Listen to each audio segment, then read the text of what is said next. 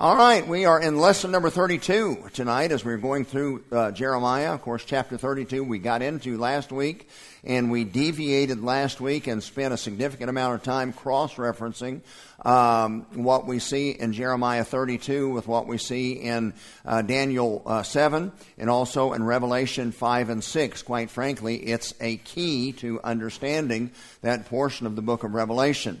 As you've heard me say before, Revelation is a complicated book, especially to New Testament churches that don't spend any time in the Old Testament.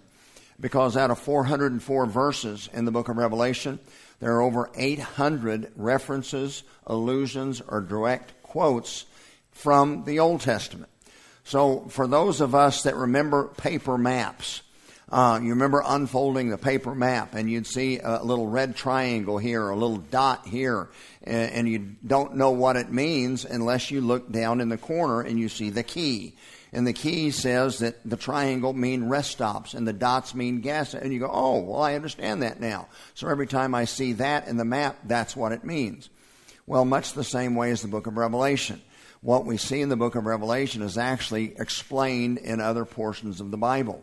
Unfortunately, there is such an illiteracy of the Old Testament in the quote unquote New Testament church that most churches don't even touch the book of Revelation because uh, they don't know where to begin.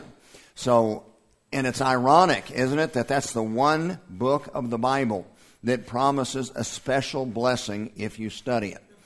So, uh, I don't think that's an accident. I think that's part of the devil's deception the one book that promises an extra special blessing for studying it. And I think one of the reasons you're blessed from studying it is because it takes you everywhere else in the Bible. But most churches don't even touch it. So consequently, we avoid receiving the blessing from studying it.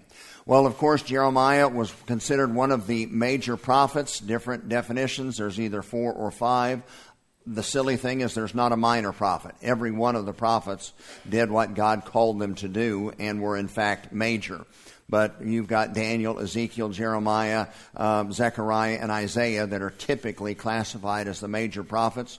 Isaiah lived about uh, a uh, hundred years uh, before Jeremiah, Daniel, Ezekiel, but these three men were all contemporaries, with Jeremiah being the senior. I believe, without doubt, Jeremiah would have been preaching his temple discourses when Daniel and Ezekiel would have been young men, perhaps even young teens, there at the temple hearing him preach, repent, or judgment is coming. Then, of course, the judgment did come ultimately. Over a period of 19 years, there were three sieges laid upon Jerusalem. First two times, Jerusalem surrendered without much of a fight. Finally, the third siege resulted in the complete devastation, leveling, burning of the temple, and burning of the city. And in the first conquest, you had Daniel taken back as a captive with a small group of just a couple of thousand. And Daniel, as you know, wound up serving with Shadrach, Meshach, and Abednego in uh, Nebuchadnezzar's council and his staff. Ezekiel was taken in the second conquest and wound up ministering to Jewish refugees that had been taken captive to Babylon. And Jeremiah spent this entire time, literally four decades of ministry, in what we would consider a very fruitless ministry. You know, we so often consider a successful revival or a successful service based upon decisions. Well, obviously, that is a measure of success of an evangelistic crusade. But the reality is, we're successful when we do what God has called us to do. And it's not up to us to make decisions, it's up to the Holy Spirit to convict and convince hearts. So, Jeremiah, we would look at numerically and said, wow, that was a waste of 40 years.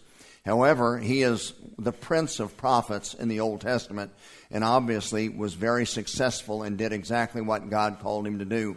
Now, chapter 32 takes place right here at the end. He is at the end of his life of ministry.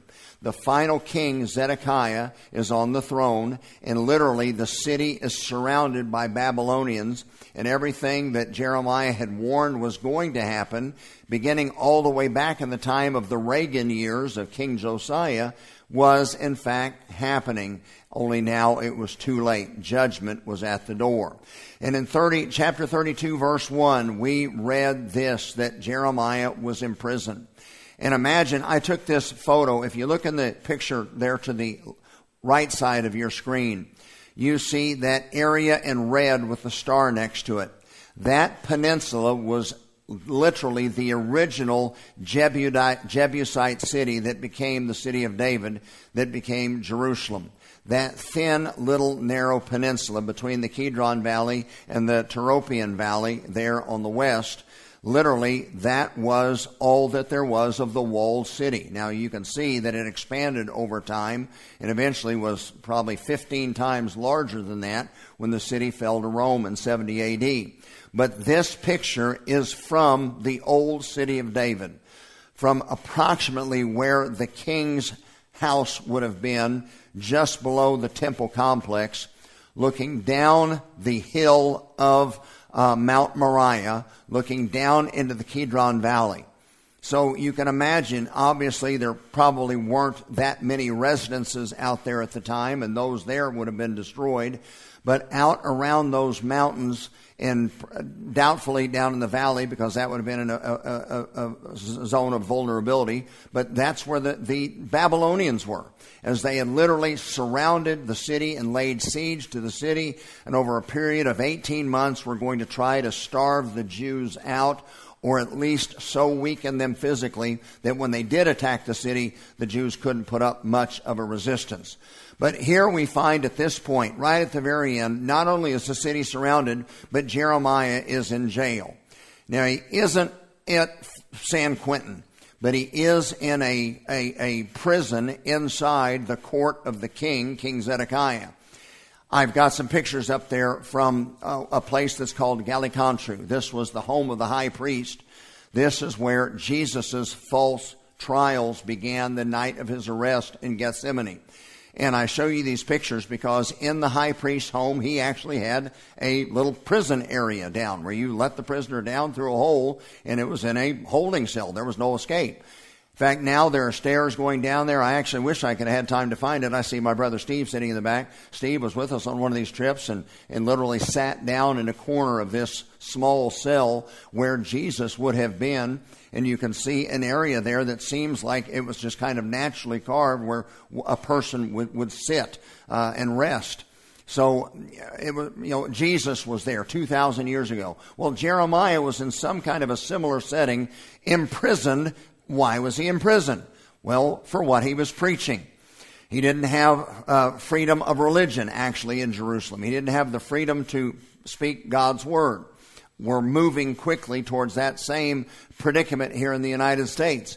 But Zedekiah had imprisoned him. Why? Well, it says in the B part of verse 3 because Jeremiah was preaching that God was going to judge the city, that Babylon was going to win, that the Jew, God wasn't going to step in at the last minute and rescue the Jews as he had uh, under with Gideon's leadership or Samson's leadership, or when the city was surrounded by the Assyrians. And, and uh, there at the last moment, God stepped in and rescued them when King Hezekiah was reigning, or at the Red Sea when they were backed up and there was no place to go, and then all of a sudden God stepped in and divided the Well, this time that wasn't going to happen.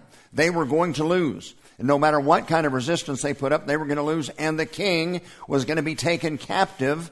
In fact, as we studied last week, would wind up having his eyes gouged out. Well, that wasn't a popular message with King Zedekiah, and Jeremiah found himself in prison. And the word of the Lord came to Jeremiah while he was in prison. Of course, we talked about this last week. We will not go into detail tonight. But Jeremiah was told by God that your cousin is going to come see you. And he's going to want you to purchase some property that he has in Anathoth. We talked about how in the Jewish system of economy, the property stayed within the tribe and stayed within the families generally. And you couldn't sell property. You would basically do a land lease for up to 50 years. And after 50 years, there would be the year of return and everything would go back. So it wasn't a case of socialism where things just automatically went back. But what happened is you could sell the value of your property for up to that length of time. So Jeremiah's cousin was going to come to him and want him to purchase some property. Well, why? Well, the city was under siege. Uh, the goods were, uh, were not uh, plentiful anymore.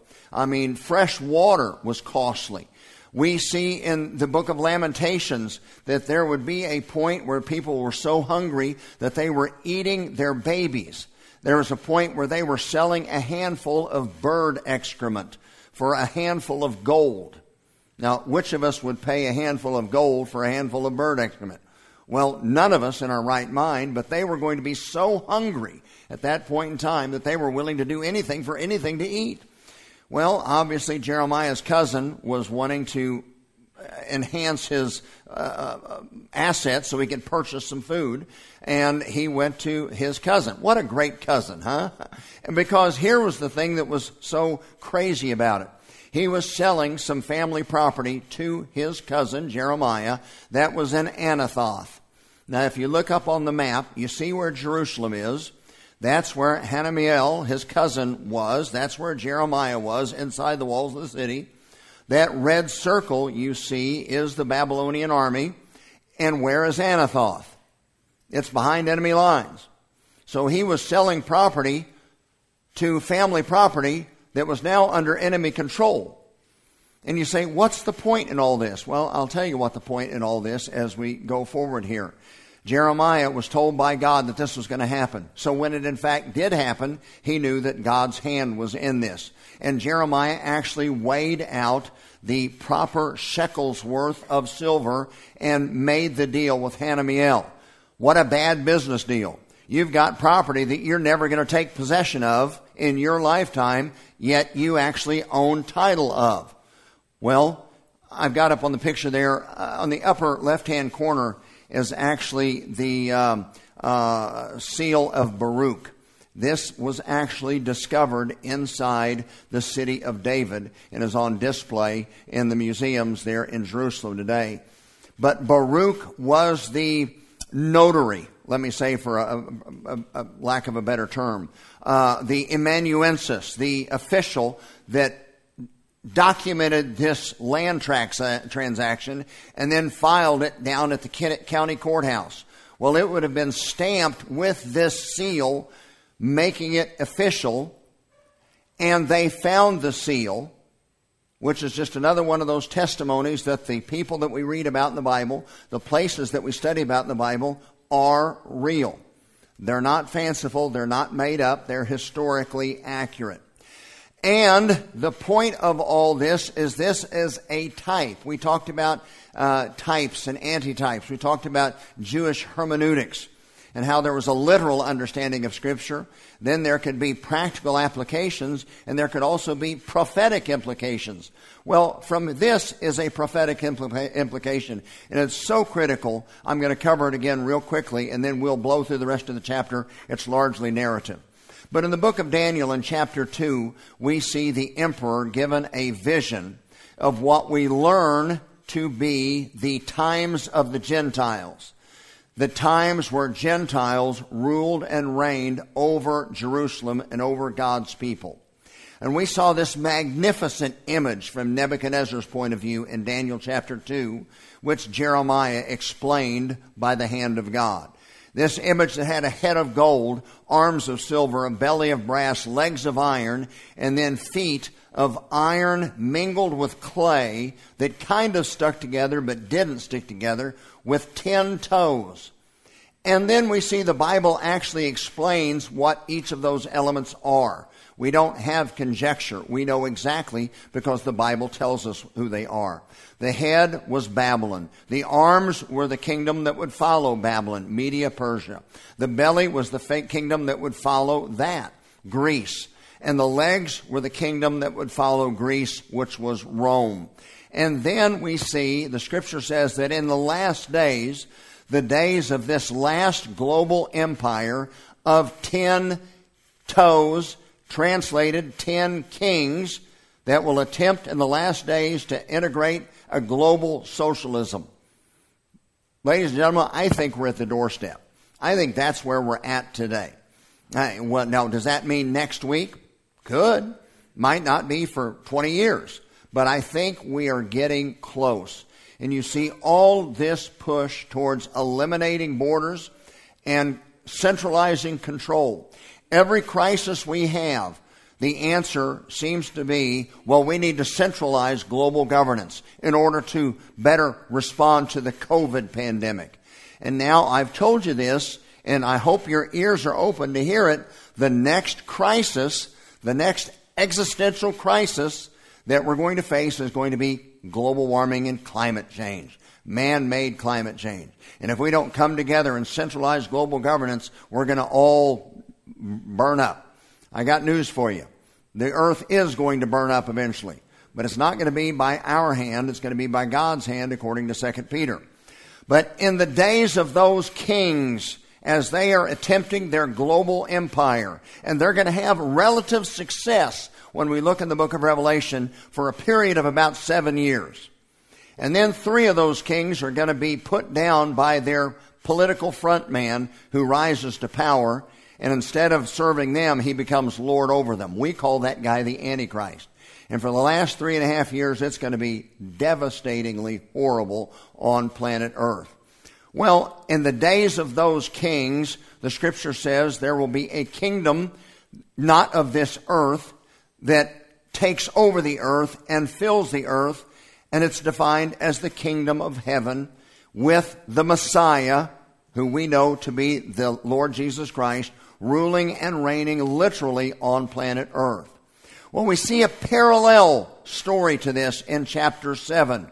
Only instead of this magnificent image, well, I should, I should, I should have put this up there. Look, we see this stone that smote the image, became a great mountain, and filled the whole earth. We see down in verses 43 and 44, it says this, and explaining it, in the days of these ten kings shall the God of heaven set up a kingdom which shall never be destroyed, and the kingdom shall not be left to other people. In other words, there's not going to be a Media Persia that takes over or Greece that takes over. It's going to be the Lord Jesus forever but it shall break in pieces and consume all of these Gentile kingdoms, and this kingdom of heaven will stand forever. Well, a parallel passage is in chapter 7, only it's a different vision. This is a dream that Daniel had. And instead of this magnificent, impressive beast, it's these wild animals. And the first one is uh, in the form of a lion. The second one is in the form of a bear with one arm raised above the other. The third one was a leopard with four heads. And then the final one is this, this terrible, terrifying beast that was indescribable. Well, these also are those same kingdoms of Babylon, Media Persia, Greece, and Rome. How do we know? It's not conjecture. The Bible tells us. I just didn't put those in there. And as you come to the end of this passage about these visions, we see a parallel to that kingdom from heaven which consumes planet Earth. I'm sorry, good grief. I'm, I'm, I'm, I've got two slides I'm looking at here. The next slide and the slide I'm referencing. Daniel 7, verses 12 through 14. This is key. As concerning the rest of these beasts, they had their dominion taken away from them. Yet their life, they existed for a while, they ruled and reigned for a while, but then they lost it. And I saw, this is Daniel, in the night visions, behold, one like the Son of Man came with the clouds of heaven and approached the Ancient of Days. You've got God the Son approaching the throne of God the Father. And God the Father gave him dominion and glory and a kingdom that all people, all nations, all languages should serve him. And his dominion is an everlasting dominion that shall not pass away, and that kingdom that shall not be destroyed. Okay, so you see Daniel 2, the kingdom of heaven. You see Daniel 7, giving more details of the kingdom of heaven. And you see this image right here the Son of Man approaching the throne of God the Father God the Father giving him title to this kingdom of heaven on earth. Everybody with me? All right, now let's jump forward to Revelation chapter 5. Good grief, Paul. Somebody that knows how to run a computer, come up here and take over. Revelation chapter 5, verse 1. This is after John ascended to heaven at the end of what we would call the church age. And I, John, saw in the right hand of him that sat on the throne a scroll written on the outside describing the qualifications to redeem the scroll, and then the details of the scroll on the inside sealed with seven seals. Say, what is this? well, this is God the Father, with what I will say and show you in a minute is the title deed to planet Earth. And I saw a strong angel proclaiming, I believe, Satan, proclaiming boastfully, Who is worthy to open the book and to redeem planet Earth? And John wept, no man in heaven or in earth nor that's died was able to open the book and look thereon. And I wept much because no man was worthy, no man was qualified to redeem the necessary requirements to assume title. And one of the elders saith with me, Don't cry, John, for behold, there's one qualified, the lion of the tribe of Judah, that root of King David. He hath prevailed to open the scroll and to loose the seven seals thereof. And I beheld, John said, and in the midst of the throne of the four beasts, and in the midst of the elders, stood a lamb as it had been slain. Ladies and gentlemen, when you think about this, we think of God becoming flesh and living on planet Earth for 33 years. The reality is there is a man in heaven seated at the right hand of the Father's throne today. That is Jesus of Nazareth. And as I look at this, I can't help but think, and there are other passages, but we'll not time to di- take time to dive into them. That's another study for another time. I believe that Jesus carries all the scars. In fact, I know he does. When he appealed, when he appeared unto the disciples, he said, "Here, look, check my hands. See the see the nail imprint? They're still there in his resurrected, glorified body. He's still, hey, here, check my side. See? Okay, go ahead. It's still there. When you think of the beating that he took at the cat of nine tails and with fists and the crown of thorns, and you think of the scarring that he will bear throughout eternity. And to us, it won't be grotesque because it is a demonstration of his love. You know, if you saw, for example, if your your dad was was grossly scarred with burns from being in a fire, and, and it was grotesque where if a, an, a bystander came up and looked at him and just, oh my goodness, you, you, ooh, you're hard to look at. But if you were his son and you knew that your dad broke into a burning house and carried you out and saved your life, but was burned horribly in the process, then when you would look at those scars, you would see nothing but a demonstration of your father's love for you. I think that's what we're going to see. As we see the Lamb of God with the scars of his having been slain with seven horns, all power, seven eyes, all vision, all wisdom, and all, obviously, he is God incarnate. He possesses all the spirituality of the deity, sent forth to call to the earth, and he took the book, the scroll, out of the right hand of him that sat on the throne. Let me point back to you what we just read in Daniel 7. The Son of Man approached the Ancient of Days and received for himself a kingdom. Well, Pastor, how do you know that's what is in this scroll? because Revelation 11 tells us that that is the purpose of what we are reading in Revelation. The kingdoms of this world are become the kingdoms of our Lord and his Christ, and he shall reign forever and ever. So, just as Jeremiah was told to do this as a picture prophetically, now there was a practical application too. It was a promise that the Jews were going to come back to the land. But the prophetic picture of this whole thing, this whole message of this kinsman redeemer who is redeeming property. Now get the picture. He is redeeming property that he owns title to, but doesn't actually possess yet physically. Jeremiah was told, I want you to buy some family property that you legally own and you own title to, but you won't actually possess it or your family won't actually possess it for 70 years. Well, that's where we're at now.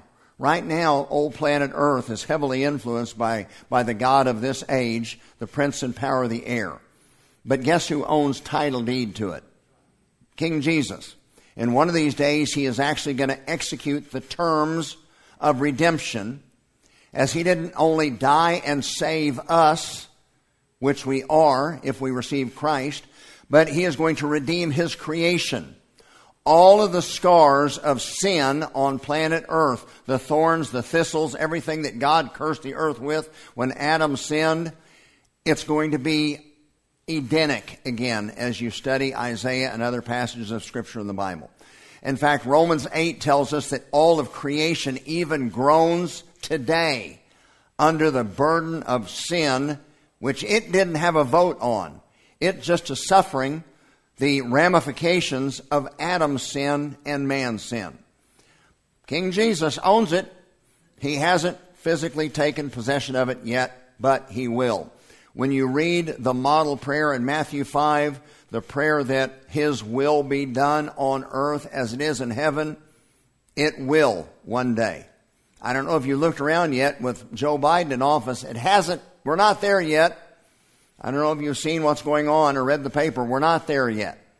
The idea that, that uh, well, anyway, we'll stop right there. We'll move right on. Okay, so that is the importance of what we've read up into chapter 15. And it's critical because that is the key that unlocks understanding what the book of Revelation is.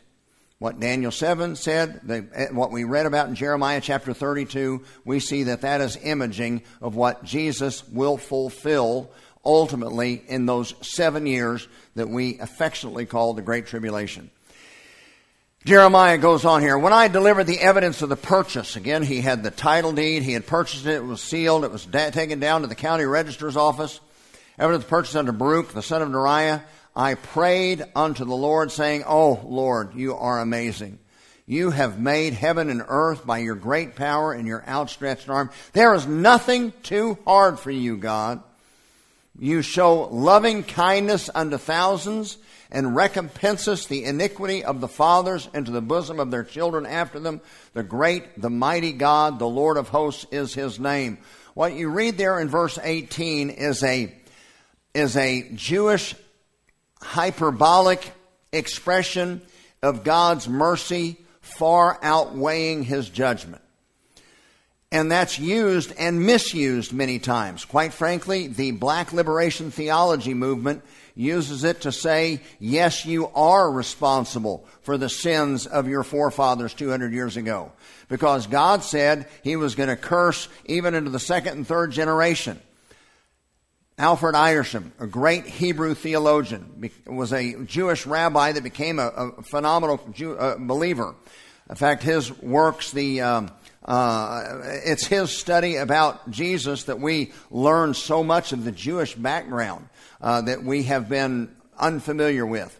But Edersheim says that that is a Jewish expression demonstrating how God's mercy to the thousands and tens of thousands far exceeds God's judgment to the next generation or to the second and third generation.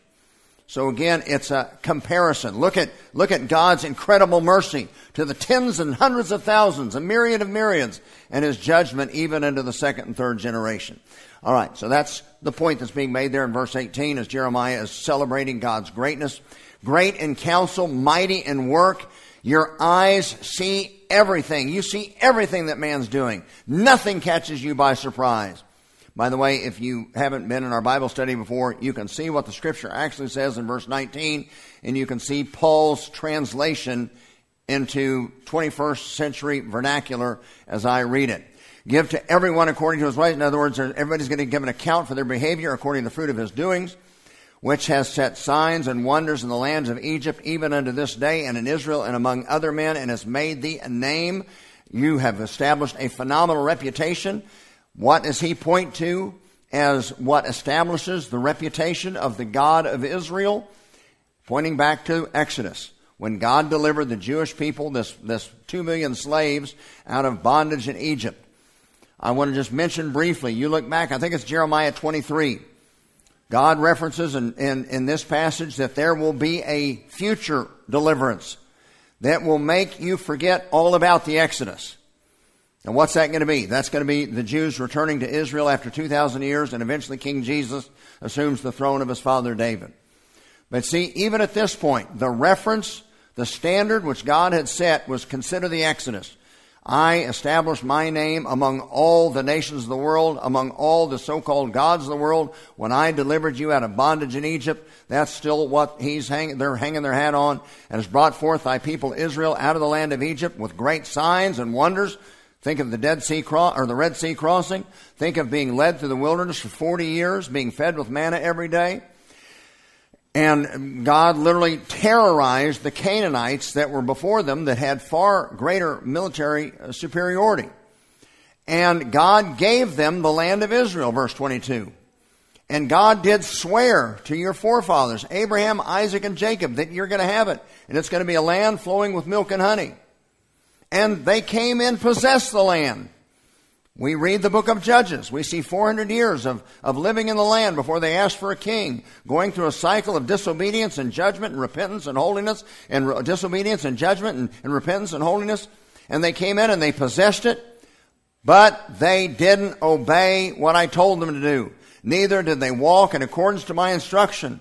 They have done nothing of all that I commanded them to do. Therefore, I have brought evil upon my own people. Verse 24.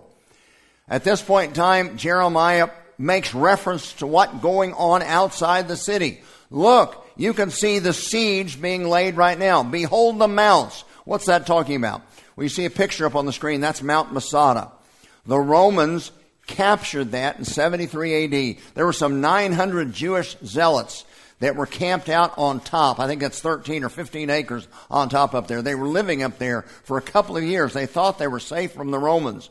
But the Romans built that siege mound, that ramp up there over a period of years and eventually got to the wall and eventually knocked down the wall. And before they came in and conquered the Jews, the Jews all committed suicide. They weren't going to be conquered. They would rather die by their own hand than be taken. But that's what a siege mound is. Jeremiah is now making note. God, you brought us into the promised land. God, you gave it all to us. It was just like you said. We disobeyed you. You said judgment was coming. And now look. Look outside the walls of the city. There are the siege mounds. Yep. Judgment's here. Judgment's here. And thou hast said unto me, O Lord God, go and buy a field that's behind enemy lines and make sure it's witnessed and file it with the county assessor's office. Right now, the Chaldeans occupy it, but this is a sign of my promise that one day it's going to be in your hands again. Verse 27, eh, or verse 20, verse 20, um, um, behold, I am the Lord, the God of all flesh. Is there anything too hard for me? God says. Therefore, thus saith the Lord, behold, I will give this city into the hand of the Chaldeans and into the hand of Nebuchadnezzar, king of Babylon and he is going to take it. And the Chaldeans are going to take it. And they're going to fight against this city. And they're going to come and they're going to set fire to the city and they're going to burn it. And they're going to burn every house of the city. Why? Because every one of those houses were used to worship idols. Upon the roofs of those houses, they offered incense unto Baal. And they poured out drink offerings unto other gods and they provoked me to my anger. Now you see a picture on the screen. That is what a Jewish dwelling looked like. We think of getting up on the roof of a house and we go, how in the world are you going to spend time on the roof of your house? You got an 8 and 12 pitch. Well, a Jewish house, the upstairs was basically a patio. And when they didn't have air conditioning, that is where you went in the cool of the evening and in the cool of the morning and enjoyed the fresh air. Well, God says, I saw you up there with your little idols bowing down and worshiping Baal, and I'm going to judge you because of it, and I'm going to bring this city to its, to, I'm going to level this city. For the children of Israel and the children of Judah have done evil from the very beginning. Children of Israel have provoked me to anger with the work of their hands, saith the Lord. This city, Jerusalem, the holy city, has provoked me to anger from day one. Even from day one, you guys have been disobedient. Therefore, I'm going to judge you. I'm going to remove it from before my face. Verse 32, because of all the evil of the children of Israel and the children of Judah, notice both the northern kingdom and the southern kingdom, there are no lost tribes. God is going to bring all of them back. And they're going to have one king, as we have read before. And that, by the way, pop quiz, who is that king? King Jesus, that's right, of the seed of David. Because of all the, okay, and, which they have done to provoke me to anger, they, in fact, you're all guilty. You, your kings, your princes, your priests, your prophets, the men of Judah, and all the inhabitants of Jerusalem. You're all guilty. And they have turned their back on me. Now you see a picture of what's called the Wailing Wall. That's the west wall of the foundation, and on top of that is where the Golden Dome of the Rock now sits. The Al-Aqsa Mosque now sits. At one time, that is where uh, Solomon's temple would have sat. Verse, from verse 33, the Jews, even to this day, have a custom. This is facing, this is the most holy place in Israel to a Jew. You can see down in the distance, you see these Jewish men up there praying with their heads against the wall, taking prayers written on pieces of paper and shoving them into the cracks and crevices of the wall. To this day, when you're there, you see over to the left, there is a ramp that goes from the upper level of the concourse down to the lower level where you can actually approach the western wall. You can see that. Everybody see that ramp over there on the left?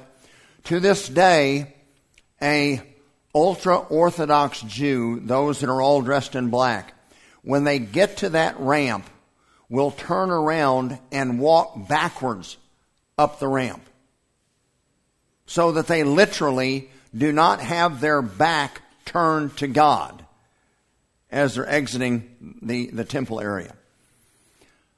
So again, God is speaking metaphorically. You've turned from me. the Jews, through much of their ultra Orthodox tradition, have now turned this into a very literal practice. Just like in the Shema, Deuteronomy 6 4, God says, I want your, I want my word right here. I want it to be, I want all your thoughts and everything you do to come through a biblical worldview, and I want my word right here. I want everything that you do to be governed by me. Well, uh, the to, to Orthodox Jews now put a, a prayer box with the scripture from Deuteronomy 6. They put that on their foreheads and, and put that on their arms and wrap it around their arms. Take it very literally when God's speaking I want you to love me and serve me and obey me and don't turn your back on me. And anyway, that's where we, that's how that's been applied today. you have turned your back on me and not faced me, though I taught them. I, and again, a, a, a, it's not like God takes a nap and gets up early in the morning, but this is a figure of speech expressing his diligence and his efforts to try to draw obedience out of his people. Rising up early and teaching him, yet you have not listened to my instruction and they set their abominations, idols, in the house. They actually had idols in the temple complex at times, which is called by my name, and they defiled it. Now, God's giving a list of charges against them, why He's going to judge them. And on top of that, they built high places of Baal in the valley of the son of Hinnom, the southern valley below the city of David and they burned their children alive in the fires of Moloch, which I didn't command them to do. I mean, what kind of an insane thing in that? How in the world did anybody come to think of that? That's what neither came it into my mind that I should do this abomination to cause Judah to sin. I didn't ask them to do that. That is heinous. You see there the city. You see in the upper left behind the text is where the temple complex is. You see the Kidron Valley separating Mount Moriah from the Mount of Olives. You see the Central Valley, which is on the west side of the Mount of Olives. I'm sorry, separating the Mount Moriah from Mount Zion. This nearest to us is technically Mount Zion. And you see that southern valley that comes directly towards us and then turns. That is the Hinnom Valley. And it was in that area that God specifically said is where you built these altars and you would bring your children and burn them alive, offering them to false gods. By the way, this is a picture. It's a beautiful valley. This is the Hinnom Valley, south of uh, the old city of David in Jerusalem today.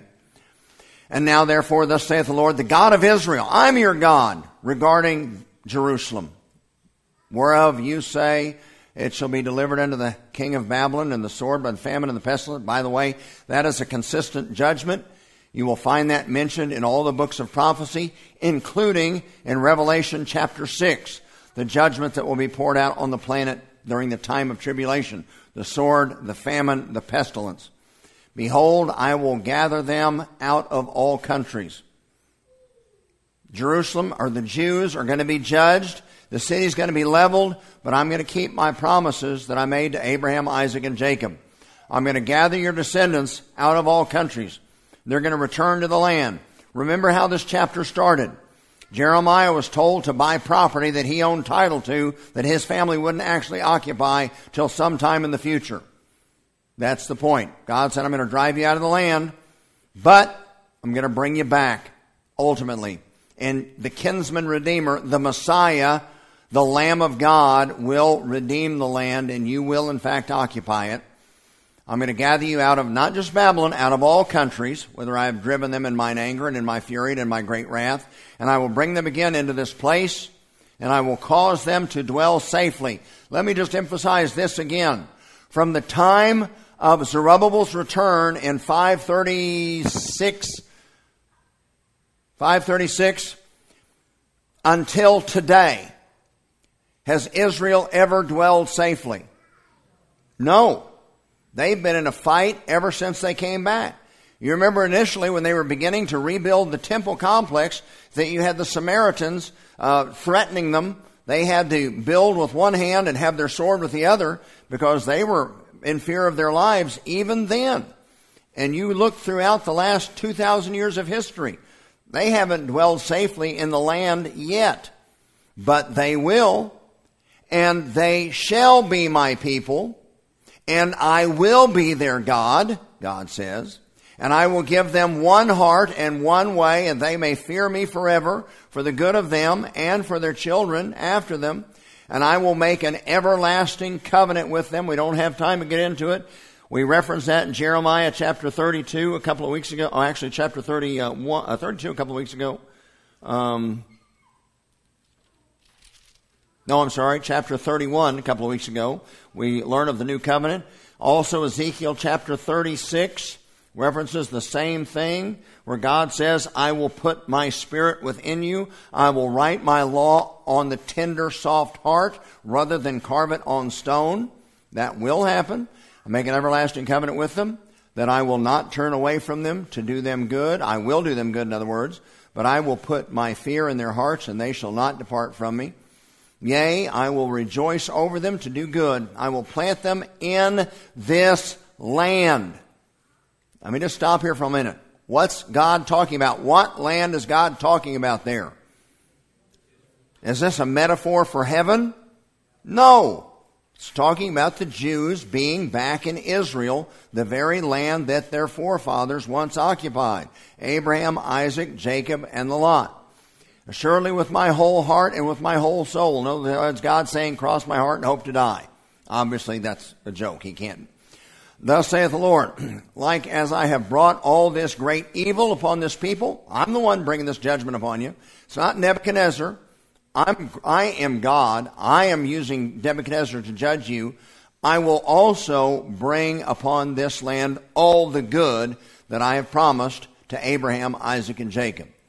In the fields shall be bought in this land, whereof you say, It's desolate, without man or beast. It's been given away to the Babylonians. You Jews will return. You will buy fields. You will give evidences. You will seal them. You will take witnesses in the land of Benjamin, which, by the way, is where Anathoth was. The two southern states, Benjamin and Judah, and Jerusalem was right on the border between Benjamin and Judah and in the places around about Jerusalem and in the cities of Judah and in the cities of the mountains and in the cities of the valley and in the cities of the south. Basically, he's covering it all. For I will cause them to return from their captivity. Who says so? The Lord says so. And that brings us to an end of chapter 32. Isn't the study through these Old Testament books of prophecy amazing? And uh, we may get into this some point in the future. We've taught on it before, but think about it. The Jesus of the New Testament is talked about through the entirety of the Old Testament. And the most used message of the first church, as is recorded in the book of Acts and throughout the book of Acts, was evangelists like Barnabas and Paul and Timothy preaching about the Lord Jesus Christ and only having what we would call the Old Testament. Now, most of you have probably been taught evangelism either through uh, sharing Jesus without fear, either through um, um, um, oh, what is uh, what is D. James Kennedy's work? Um, um, Evangelism Explosion. Thank you. Or as growing up in a Baptist church, the the old standby, the easy was called the Roman Road. You could begin in Romans 3, go to Romans 5, to Romans 6, to Romans 10, and you could lead a person to everything there is uh, of saving faith and never leave the book of Romans. Well, let me ask you a question. Could you lead a person to faith in Christ not using the New Testament? Yes, you can, and we should be able to. Because everything in the New Testament is pointing out, referencing promises. Well, Isaiah's 1, Psalm 22, Isaiah 53, Daniel 9, um, Psalm 110. I mean, there's a, a, number. Understand that Jesus said the entirety of the book is written of me, including Jeremiah 32. Because this, the whole point of this little detour over into Jeremiah buying a property that he would own title to but would never actually take possession of was not explained to us until we get to the book of Revelation. In fact, the entirety of the book of Ruth is there for no purpose until we get to the New Testament and we learn of the kinsman redeemer uh, marrying a Gentile bride, and then it's further explained again in the book of Revelation. So all of the book points to Jesus. And it's marvelous to study and to consider. And quite frankly, ladies and gentlemen, it encourages me to teach this on Wednesday nights because I get tired just like you all do. And trust me, if you think that you all are the only ones that face temptation or trials, you're wrong. I can promise you, your pastors face at least as much, if not more. Because if Dan or I were to fall into some great sin, it would affect hundreds or thousands. So don't think for a minute that we aren't targeted. And we get lost in the headaches and the frustrations of living life in these arthritic bodies on planet Earth with criminals in the White House. And when you get in Scripture and you see how marvelous this is, just what we studied tonight and where we went to throughout the Bible tonight, my goodness, what an encouragement to be reassured that we do serve a God in heaven who is in control. And none of this has taken him by surprise. In Romans 8:28, although I hate it, really is true and really does apply. I'm one of those little childish Christians that want everything to be good for me today.